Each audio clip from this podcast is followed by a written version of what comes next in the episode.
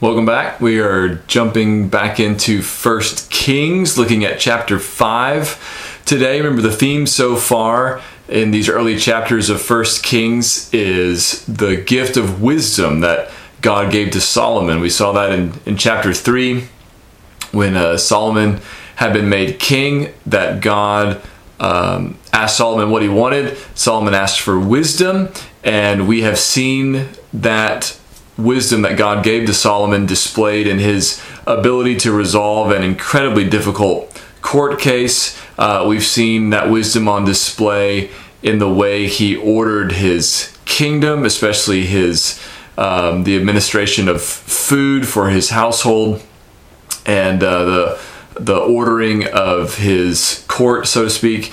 And then uh, today, as we look at 1 Kings chapter 5, we're going to begin to see how this unique gift of wisdom that God gave to Solomon enabled him to build the temple, which was the most marvelous structure that um, Israel had ever built and is arguably one of the greatest buildings ever created in the history of the world. So let's look together at 1 Kings chapter 5. Uh, begins this way in verse 1 it says now hiram king of tyre sent his servants to solomon when he heard that they had anointed him king in place of his father for hiram always loved david. And solomon sent word to hiram you know that david my father could not build a house for the name of the lord his god because of the warfare with which his enemies surrounded him until the lord put them under the soles of his feet. But now the Lord my God has given me rest on every side. There is neither adversary nor misfortune. And so I intend to build a house for the name of the Lord my God, as the Lord said to David my father, Your son, whom I will set on your throne in your place, shall build the house for my name. Now therefore command that cedars of Lebanon be cut for me and my servants will join your servants, and I will pay you for your servants such wages as you set. For you know that there is no one among us who knows how to cut timber like the Sidonians. Now let's pause there. Uh, notice first that Hiram, who's the king of Tyre, he hears that Solomon has been anointed the king. He's gladdened by this news, and so he sends servants uh, to King Solomon, probably to deliver some kind of message of congratulations or something like that. And um, Hiram was the king of Tyre. When you hear about Tyre and Sidon, they show up in the Old Testament as well as the New Testament. Uh, Tyre and Sidon were on the Mediterranean coast just north of Israel, so they're really close by, close neighbors, and good to be on good terms with these people. And so um, Hiram had been on good terms with David and now is seeking to be on good terms with Solomon as well. Uh, verse the end of verse one says that Hiram always loved David. In fact, if you go back to 2 Samuel chapter five, when David built his house, so David wasn't allowed to build a house for the Lord, but David did build himself a house. And in uh, 2 Samuel 5 11 and 12, it says, Hiram, king of Tyre, sent messengers to David and cedar trees, also carpenters and masons, who built David a house.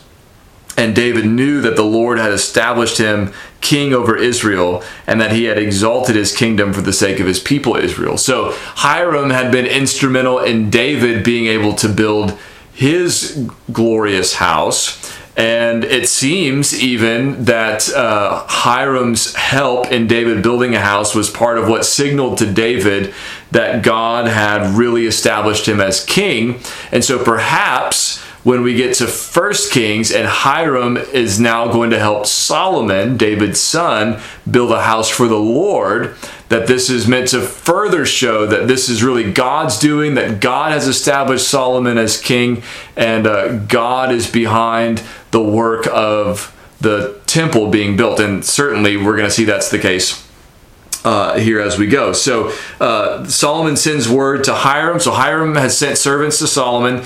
Now Solomon sends word to Hiram, probably sending those servants back with a message to him. And he says to him, uh, essentially, you know, David, my father, didn't get to build a house. He had too many enemies. There was too much trouble going on. He didn't get to build a house for the Lord. But I now have rest. I have peace there's no calamity. And so I'm going to build a house just like the Lord promised. So, um, verse 2, he says, You know that David, my father, could not build a house for the name of the Lord his God because of the warfare with which his enemies surrounded him. But then it says, Until the Lord had put them under the soles of his feet. Now, I point that out because that sounds a lot like Psalm 110, verse 1, which is one of the most important um, verses in the Old Testament. Really, it's quoted maybe more than any other verse in the Old Testament, uh, quoted in the New Testament. Some have, uh, some say, and um, that verse says, "The Lord said to my Lord, Sit at my right hand until uh, I make." Your enemies your footstool, or that whole psalm. I sh- maybe I should say is is perhaps quoted more than any other uh, passage from the Old Testament. Um, and that is ultimately about Jesus. Um, but there's a hint of that idea of the Lord subduing the enemies of uh, his anointed one. Uh, subduing those enemies under his feet here in these words about David, that God subdued David's enemies under his feet. And that's a pointer to the fact that ultimately the one that Psalm 110 is about, Jesus the Lord, who is David's descendant according to the flesh, but greater than David because he's God in the flesh, that God would put all of his enemies under his feet. So there's another pointer to the Messiah there. In verse 4, Solomon says, But now the Lord my God has given me rest on every side. There is neither adversary nor misfortune. And so I intend to build a house for the name of the Lord my God, as the Lord said to David my father. Your son, whom I will set on your throne in your place, shall build the house for my name. So Solomon's ready to build the house that David wanted to build but wasn't allowed to build. And uh, Solomon recognizes that this is not his own idea and it's not something that he is going to bring off by his own um, you know, skill or whatever, but this is something that God has promised. That God told David not only that he would have a son who would sit on his throne and reign over an eternal kingdom. That's the part we've talked about a lot over and over and over when we talk about the uh, uh, what we call the Davidic covenant, God's promise to David. But also in that covenant, in that promise, was the promise that David's son would build the temple that David wanted to build but was not allowed to. So, uh, this too, Solomon building this temple is not just a great uh, sort of religious achievement, so to speak, for Israel, but this is a fulfillment of God's promise to David. And when part of the promise is fulfilled, that is a pretty strong indication that the whole promise is going to be fulfilled, right? So if you have a promise that says your son is going to build a temple and uh, I'm going to establish one of your sons on your throne forever, and you see the temple built, that strengthens your conviction that God is going to keep the other part of the promise of putting one of your sons on your throne forever and establishing his kingdom forever. So that this is big, right? This is really important. Um, and so he's uh, going to build this temple, and uh, he's going to need some help, though, right? In verse six, Solomon asks Hiram for. Uh, labor and, and timber basically. He says now for now therefore command that cedars of lebanon be cut for me and my servants will join your servants and i will pay you for your servants such wages as you set for you know that there is no one among us who knows how to cut timber like the sidonians. So you guys have the best wood um, you know uh, the sidonians are the best at cutting this great wood, these cedars of Lebanon. And so I want you guys, I, I want this house to be the best. So I, I, want you guys to cut the timber for me, and I'll pay you whatever you say is appropriate, right? So um, Solomon is making this deal um, with Hiram uh, based on his uh, conviction of God's promise and God's faithfulness and the position that God has put him in. And so um, one of the things that this shows us, right, is that um, God always keeps his promises, but uh, they're not always fulfilled on our timetable, right? It was uh, David who wanted to build a temple, but it wasn't time, and, and God did not allow David to build a temple. Um, in the same way, right, as it was David's son, Solomon, who got to build the temple in the same way.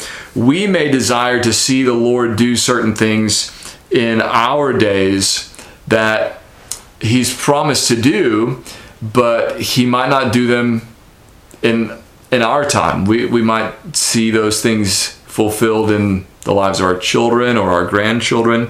Uh, we can plan and pray and prepare like David did. David prepared many of the materials necessary for the temple, even though he knew he couldn't build it. We can plan and pray and prepare, uh, but ultimately we have to trust and be patient, knowing that the Lord will do what he said in his time. Now, on to verse 7. As soon as Hiram heard the words of Solomon, he rejoiced greatly and said, Blessed be the Lord this day, who has given to David a wise son to be over this great people. And Hiram sent to Solomon, saying, I have heard the message that you have sent to me. I am ready to do all you desire in the matter of cedar and cypress timber. My servants shall bring it down to the sea from Lebanon, and I will make it into rafts to go by sea to the place you direct. And I will have them broken up there, and you shall receive it, and you shall meet my wishes by providing food for my household. So Hiram supplied Solomon with all the timber of cedar and cypress that he desired, while Solomon gave Hiram 20,000 cors of wheat as food for his household, and 20,000 cors of beaten oil. Solomon gave this to Hiram year by year, and the Lord gave Solomon wisdom as he promised him, and there was peace between Hiram and Solomon, and the two of them made a treaty. Now, uh, first thing I want you to notice about this paragraph is that it is framed by wisdom. In verse 7, uh, Hiram rejoices in what he's heard from Solomon, and he says, Blessed be the Lord this day who has given to David a wise son to be over this great people. So, again, this is the theme, right? That God has given Solomon unique, unmatched wisdom in his day, and Hiram recognizes this. And then, verse 12, the end of this paragraph says, And the Lord gave Solomon wisdom as he promised him. So, part of what we're seeing here is that the way Solomon is handling this building pro- uh, project is a demonstration of the wisdom that God gave to Solomon. It's a fulfillment of God's promise to give Solomon wisdom, right? So, uh, all the way that he's handling all, all this uh, is an example of his wisdom. Now, what specifically uh, is going to happen here? What are the details of the deal that Solomon has made with Hiram? Well, Hiram's going to cut the timber and send it to Solomon, and Solomon is going to provide food for Hiram's house. So this is something that Solomon is already good at. We saw it back in chapter 4 the way Solomon had arranged for food to be provided for his household. He picked 12 men from Israel and each man was responsible for providing a month's worth of food for Solomon's house, which was a massive undertaking because we read even just the amount of food for one day in Solomon's house was almost overwhelming to us. And so uh, Solomon knows how to get this kind of thing done, how to organize and and uh, prepare and provide uh, massive amounts of food. If you um, sort of crunch the numbers and you translate these uh, cors, C O R S, to liters if I did the numbers right, this is saying that Solomon is going to send Hiram 4.4 million liters of wheat and 4.4 million liters of oil every year. So it's a lot of wheat and oil. This is a massive administrative, logistical undertaking. And so, part of what seems to be going on here um, in the demonstration of Solomon's wisdom is Solomon knows what he can do and he knows what he needs others to do. Um, he doesn't have the cedars of Lebanon, he doesn't have access to the best. Uh, people to to cut down the cedar, and so he hires he hires that job out. But he is able to provide massive amounts of food in a practical way, and so that's what he gives to Hiram. And uh, these two men, Hiram and Solomon, they form a peaceful agreement. Verse 12 uh, says, There was peace between Hiram and Solomon, and the two of them made a treaty. So, one of the things that we, this is very practical, right? One of the things we see here is that wisdom is seen not only in the ordering of affairs of the kingdom, but it is also seen in the handling of international trade.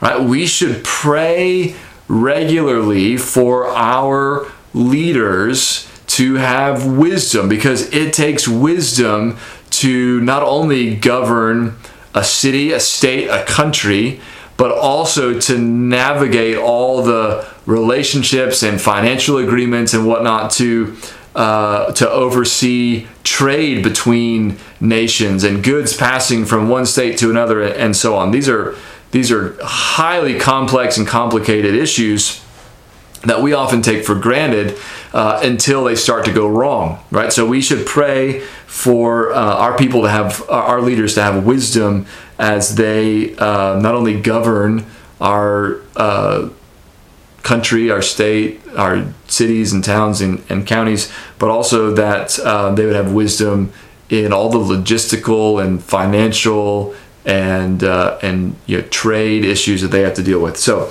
um, we see Solomon's wisdom in, in handling international trade. And then finally, verse 13 to 18 almost done here. It says King Solomon drafted forced labor out of all Israel, and the draft numbered 30,000 men. And he sent them to Lebanon, 10,000 a month in shifts. They would be a month in Lebanon and two months at home. Adoniram was in charge of the draft. Solomon also had 70,000 burden bearers and 80,000 stone cutters in the hill country, besides Solomon's 3,300 chief officers who were over the work, who had charge of the people who carried on the work. At the king's command, they quarried out great costly stones in order to lay the foundation of the house with dressed stones. So Solomon's builders and Hiram's builders and the men of Gebal did the cutting and prepared the timber and the stone to build the house. So we haven't gotten to the actual construction of the house yet, but we are finishing up the preparations for building this house. And uh, there's something about this passage, though, that uh, can make us a little bit uneasy, right? Verse 13 says that Solomon drafted forced labor uh, to build this temple. Um, that makes us a little uncomfortable and, and, and probably should in a certain sense. Um, and yet, at the same time, we have to reckon with the fact that there are uh, times when the government has to compel people to complete certain tasks, right? That's why we have, um, you know, provision for, uh, you know, a military draft. We don't want to have to do that kind of thing, but sometimes. Uh, at least once in the past, right? We've been compelled to. And so um, Solomon drafts forced labor. In other words, this is your job and you're going to have to do it. But he drafts them out of all Israel. So it seems to have been fairly equitable in the way that he decided who was going to have to work. And these men were sent to work um, for a month at a time and then given two months off. So, um, you know, it's not as bad as it could have been. Um, and this is a, as somebody pointed out, this is a monarchy, it's not a democracy. And uh, I wouldn't want to be drafted to forced labor, but um, that's not necessarily saying that Solomon was you know, way out of line here or anything like that. So he drafts these people to work and uh, organizes them in shifts. So the main thing that we're supposed to see is the way Solomon organizes it. He's got the officers over those who are doing the work, and he's ordered this where they're not working all the time, but they're one month on, two months off, uh, etc. He's got all these people assigned to different jobs, and uh, so he's uh, you know, ordering the logistics of this in a way that demonstrates his wisdom. So uh, remember, God promised David that his son would build a temple, uh, and that's not going to be a small task.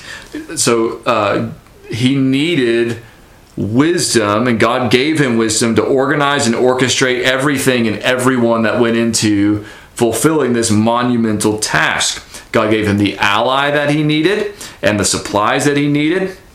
So God not only made the promise, but also provided everything necessary for the promise to be fulfilled. He didn't say, Solomon, you're going to build a temple. Uh, I promised that you would, and you're going to do it, but good luck figuring out how to do it. No, he gave him the wisdom, he gave him favor with Hiram, he gave him everything he needed. God provided. Now, one more step we need to take before we before we finish here. Um, we've said over and over that Solomon, and particularly Solomon's wisdom, points to Jesus. That in Jesus are hidden all the treasures of wisdom and knowledge. Um, but we also need to point out here that Jesus is the ultimate temple builder. Jesus took on flesh and fulfilled the temple. Remember, he told uh, he told the Jews, "Destroy this temple, and in three days I will raise it up." He was talking about the temple of his body, but he, as God in the flesh, he was the fulfillment, the full embodiment of the temple of the dwelling place of God among His people, and he raised up his body when he was uh, on the third day after he was crucified. So he, in a sense, rebuilt that temple, right? And not only that, but uh, the New Testament says that we, as the people of God, the church, we are a temple. Ephesians 2 says, uh, So then you are no longer strangers and aliens, but you are fellow citizens with the saints and members of the household of God, built on the foundation of the apostles and prophets, Christ Jesus himself being the cornerstone in whom the whole structure, being joined together, grows into a holy temple in the Lord. In him you also are being built together into a dwelling place for God by the Spirit. So Jesus is the temple and Jesus is the cornerstone, and in him we are a temple being built up by the Spirit. So Solomon and his temple were real, but they pointed to a greater reality that we are now a part of. So we should look back and be amazed at the temple that Solomon built and the wisdom that God gave Solomon to enable him to build such a temple, but we should not stop there. We should look from that temple to the even greater temple, Christ himself, and be amazed of how he is building his people into a beautiful, glorious temple. Amen.